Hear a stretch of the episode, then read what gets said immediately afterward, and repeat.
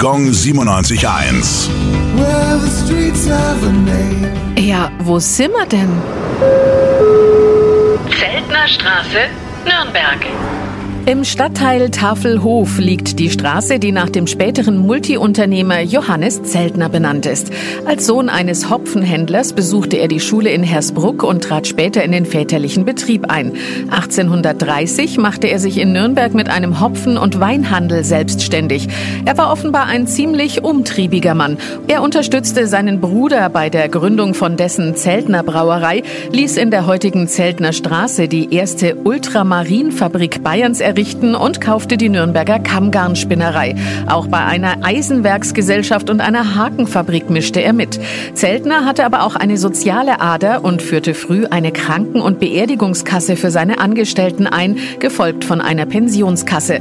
1845 kaufte er den Herrensitz Gleishammer, der später ihm zu Ehren in Zeltner Schloss umbenannt wurde. Gong 97.1. Well,